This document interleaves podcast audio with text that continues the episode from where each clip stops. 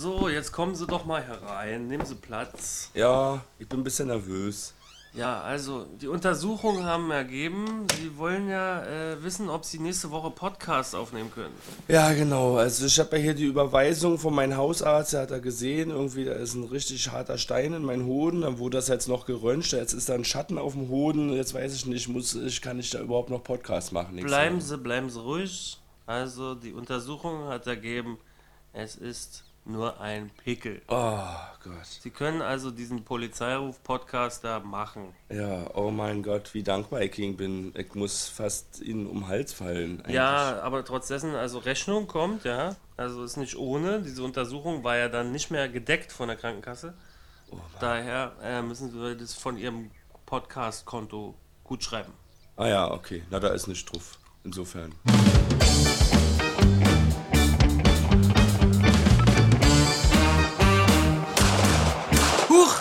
Sind wir wieder. Hat ein bisschen gedauert, aber wir sind wieder da. Genau, denn wir sind ja jetzt erstmal nur Polizeirufkonsumenten. Genau, der kommt ja zum Glück nicht so häufig. So wie zuletzt im März. Ende März, Ja, 25. stimmt. März. So lange ist es schon wieder her. Da kam der Polizeiruf Episode 367. Wir haben gewartet, bis die Polizeiruffolge aus der Mediathek verschwunden ist, um jetzt dann den Podcast nachzureichen. Genau, der hatte den Titel Anabolika am Rücken. Ach nee, starke Schultern. Äh, ist ja, was auch immer das bedeuten mag. Also, dass man jemand Huckepack tragen kann, oder was? Ja, war auch meine Frage. Keine Ahnung, was das so richtig bedeuten soll. Also, keine Ahnung, Seelenstriptease oder so. Wie, wie heißt es, wenn man der Papa den gepasst. Sohn auf die Schultern nimmt? Gibt es da auch einen Begriff? Huckepack ist das eine. Ja, schon. Auf die Schultern nehmen einfach, wa? Ja, ich weiß ich auch nicht. Und wer vor allen Dingen derjenige ist, der das alles schultert. Ob das jetzt der Ottmann sein soll oder ob das am Ende Usina Ladi ist. Keine Ahnung. Na, die Mama in dem ganzen Fall. Die hat alles Wahrscheinlich- geschultert oder was? Ja, ich weiß nicht. Ja. Äh, ich muss ja erstmal sagen, ich war äh, jetzt, bevor ich auch die ganzen Rezensionen im Internet gelesen habe, war ich eigentlich. Achso, Schnellschuss. Genau, bevor ich jetzt die ganzen Rezensionen im Internet gelesen habe, war ich sehr positiv überrascht. Von der ersten Minute an hat mich, keine Ahnung, vielleicht auch die Kamera, die Handkamera oder so gecatcht.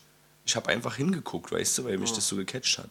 Und ich fand den gut. Bis auf so ein bisschen das, das Ende, was mir nicht ganz klar ist. Mein Schnellschuss ist äh, Fall Somau und der Beef zwischen den Ermittlern war ganz gönn. Ja, auf jeden Fall fand ich auch. Also der Fall war so ein bisschen Soko-Schmutzgebüsch. Und äh, aber der Beef hat mich interessiert. Da gab es auch interessante Sachen, die habe ich so auch noch nicht wahrgenommen. Natürlich kennt man Klischees und so die, die Power-Ermittlerin auf dem Motorrad, die gibt es ja auch beim Tatort, gibt es ja auch so eine, äh, ich weiß nicht mehr, wie die Du meinst heißt. jetzt aber nicht Stellbrink mit seinem Roller da. Ja, aber er hat ja auch eine, die auf dem Motorrad unterwegs so. ist, auch eine Taffe. Man findet bestimmt hier und da Parallelen. Aber was ich viel spannender fand, ist ein unsicherer Kommissar, der ähm, Dirk Köhler, der Kommissar Dirk Köhler von Matthias Matschke gespielt. Mhm.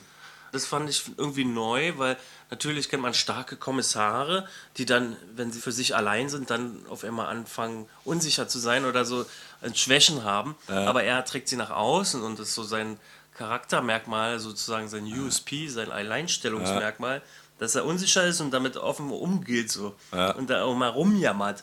Natürlich ist sowas vielleicht nicht ganz schlau als Identifikationsfigur, aber äh, so allgemein fand ich das ganz interessant, so jemand mal zu sehen. Äh, Ist ja auch mal interessant. Also normalerweise bemängeln wir das ja, wenn der Zwist zwischen den Kommissaren sich vor den Fall spielt. So ein bisschen. Ne? Manchmal ist ja, okay, der Fall ist ganz spannend, aber da kommen die Kommissare und eiern die ganze Zeit noch rum und wichsen Ja. sich an. Und diesmal ist es umgekehrt, oder was? So Ja, bisschen. vielleicht weil äh, die für uns neu waren. Ja, also wir stimmt. haben ja zum ersten Mal mit denen zu tun gehabt. Und diese Kommissarin Doreen Brasch hat ja auch vorher noch einen anderen Partner gehabt. Ja. Dargestellt von Silvester Groth übrigens. Okay. Und daher fanden wir vielleicht interessanter. Und weil der Fall halt selber auch nicht. Also der war schon pervers, kann man sagen, aber irgendwie war er auch konventionell, vielleicht. Ja, besonders konventionell war so ein bisschen das Ende gewesen. Aber da kommen wir gleich nochmal, würde ich sagen. Äh, ich wollte, was wollte ich nochmal aufgreifen von dir? Genau, der Zwist zwischen den Kommissaren. Alle Kritiken, die ich jetzt gelesen habe, also hier Spiegel Online, Süddeutsche Zeitung und Matthias Stell in der Zeit Online, äh, haben alle so geschrieben, ja, irgendwie ist es ein bisschen ausgekaut, so in Magdeburg. Also ist immer irgendwie dasselbe. Sie ist die taffe Borderline-Kommissarin mit dem Motorrad, Aha. er ist der spröde Spießer und jetzt kommt irgendwie noch dieser Mediator-Coach dazu. Oh, ja. Ein Interessant. Also nachdem ich das gelesen habe, irgendwie war ich fast so ein bisschen enttäuscht, dass sie das alles so blöd fanden, weil als ich das geguckt habe, ging es mir eigentlich genauso wie dir. Also ich fand so diesen ganzen Seelenstrip dieses, fand ich irgendwie echt spannend zuzugucken. Ja, ja. Also mal so einen Kommissar zu sehen, der so ein richtiger spröder Spießer ist. Und ja, spannend noch, jetzt nicht, aber interessant auf jeden Fall. Und dann auch noch so diese Profiler-Figur, die da noch mit dazugekommen ist, die ja dieser Psychologe da eingenommen hat, fand ich auch also gut die Aussicht darauf, dass er möglicherweise bleiben könnte. Das hat sich ja so ein bisschen genau. angedeutet. Der, der, der soll ja weiter da bleiben. Hat der, der Kommissarschef Kriminalrat Uwe Lemp. Ja, dann auch noch mit den Krebs und so. Also genau. eigentlich so von der Figurenaufstellung, von der Familienaufstellung fand ich das ja ziemlich interessant. Nur war das jetzt halt unser erster Magdeburger. Ja, also ich fand ihn jetzt aber auch nicht so vom Hocker reißend. Also die haben mich ein bisschen am Leben erhalten, der Beef zwischen den Ermittlern, weil der Fall selber, naja, so. Also da gab es eine Whodunit, wurde dann irgendwann aufgeklärt anhand einer Familienaufstellung. Ja wo ja auch die Kommissarin Doreen Brasch ausgetickt ist. Wer war jetzt eigentlich, der den Brand gelegt hat?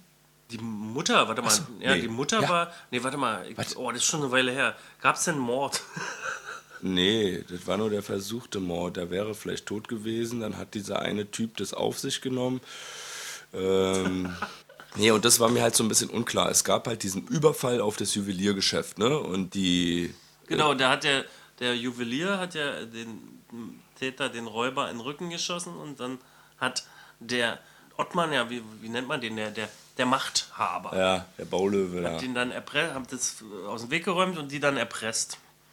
Und Aber das habe ich halt nicht so richtig verstanden, weil in dieser Rückblende von diesem Überfall, der da mhm. gezeigt wurde, ist es halt so, dass man denken musste, dass halt die Frau Ursina Ladi, wie heißt ihre Figur nochmal? Ach so, Susanne Dietrich hat natürlich auch die Witwe gespielt dass sie die Schmuckstücke da aus dem Regal genommen hat. Warum? Wurde sie jetzt mit dem Messer bedroht oder nicht? Oder war sie da irgendwie unter einer Decke? Wieso kommt dann auf einmal dann noch die Waffe so heimlich ins Spiel? Und warum wird in den Rücken geschossen? Und warum wird dann nicht die Polizei gerufen und das alles aufgeklärt? Warum wird die Seite beiseite geschafft und man äh, macht sich zum Opfer von einem Erpresser dann. Also in meiner schwachen Erinnerung kann ich mich zum Beispiel nicht daran erinnern, dass sie irgendwie was Schmuck nehmen wollte eigentlich. Es sah so aus, weil ihre grüne Jacke, ihre Hand ja. hat irgendwie so die Schmuckstücke da rausgenommen, nicht die dunkle Jacke von den Einbrechern. Na, weil sie da doch Mitarbeiter ist, oder? Und vielleicht noch mal und was er, wegräumt. Sie hat ihr Handy, ich habe auch extra mehrmals nochmal zurückgeskippt, okay. so, ja. und das war so, Okay, Plakativ. sie hat ihr Handy vergessen und ist wieder reingegangen. Und der nächste Szene war, ihre grüne Jacke nimmt eine Kette von irgendeinem so Ding. Ach so, okay. Und dann, dann irgendwie kam erst dieser Einbrecher, der hatte, was weiß ich, da irgendwie noch so einen spitzen Gegenstand, vielleicht ein Messer in der Hand. Und dann wird ihm so komisch da in den Rücken geschossen. Na, das dann, würde jetzt, pass mal auf, jetzt meine. Dann rufe ich doch mal die Polizei erstmal. Oder ja, was? Hobbykriminalistische äh, Einschätzung würde sagen, okay, dann hat sie vielleicht was machen wollen, was dazu geführt hat, dass ihr Mann einen Räuber in den Rücken schießt, wo so durch ihr Gewissen noch größer schlechter ist, was dann noch höhere Ambitionen des Brandstiftens getätigt hat, weil ihr Mann ja darunter am meisten gelitten hat vielleicht.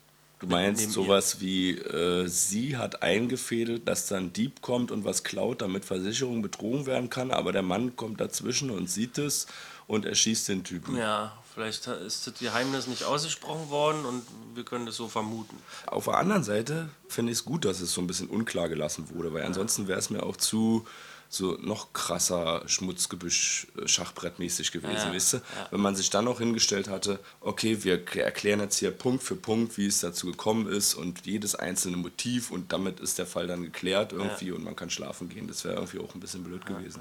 Also ich fand es fast ein bisschen gut, dass es dann so unklar gelassen wurde. Ja, und was die Soko auch noch auszeichnet, ist ja auch eine Erfurt-Beschattung, die war ja auch irgendwie schon hin und wieder zu sehen, so, also sie auf dem Motorrad auch ziemlich offensiv immer die Leute beobachtet hat, dass sie nicht wahrgenommen wurde. Ja. War ein bisschen absurd, fand ich. Oder direkt beim Baulöwen vor der Tür steht irgendwie genau. und sieht, wie das. Also ja, da gab es ja eine Soko-Bestattung, die wurde er dann auch entlarvt und ja. ist er abgedampft mit seinem Auto vor der Straßenbahn. Ja.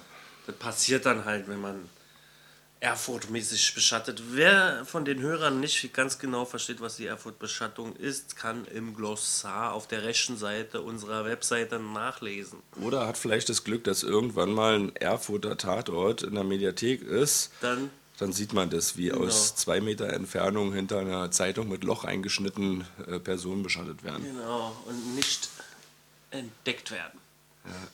Übrigens, was ich sehr stumpf plakativ war, damit auch der gemeine Zuschauer versteht, wo wir uns befinden, wird der, ähm, wird der Ottmann, der ja das erste Opfer war sozusagen von dem Brand, wird von den Kommissaren begrüßt. Am frühen Morgen ist ja dieser Brandlöschvorgang.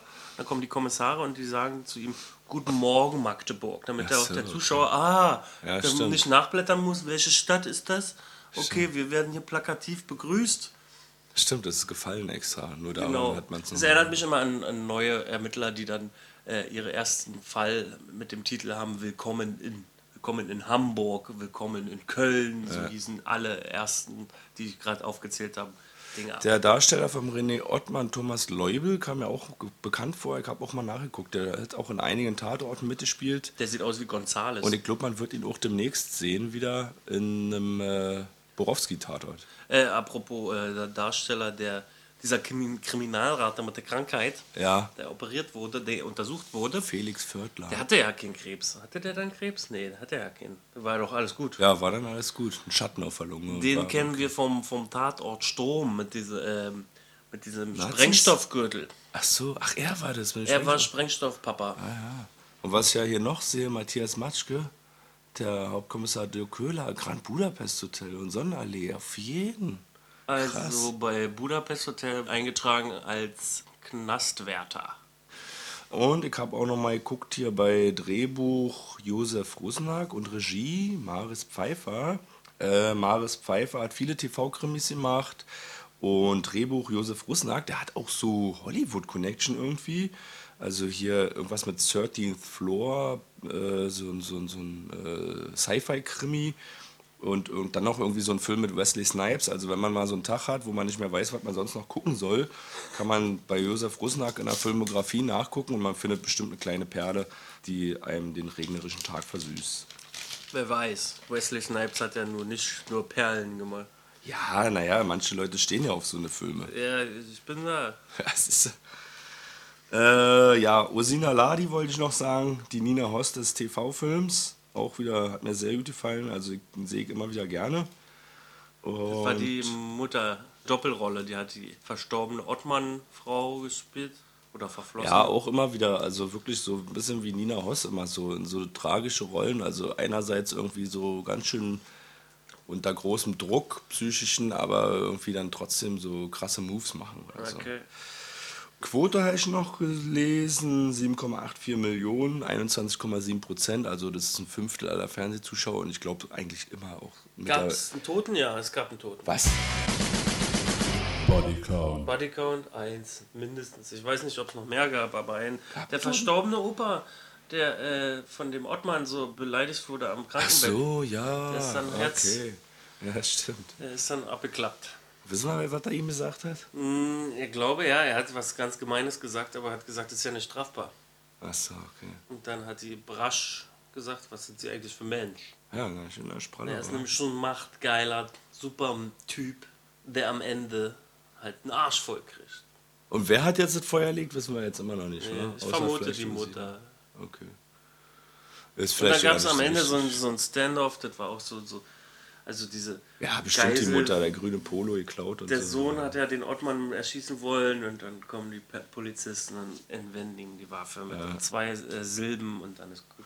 Ja, so wart. Und noch zum Schluss will ich noch eins loswerden. Die Google-Suchmaschine hieß in diesem Polizeiruf Searchers 123. Geil. Ja, also sucht mal bei Searchers 123 nach diesem Podcast Ja. und anderen Folgen. Und wir hören uns wieder.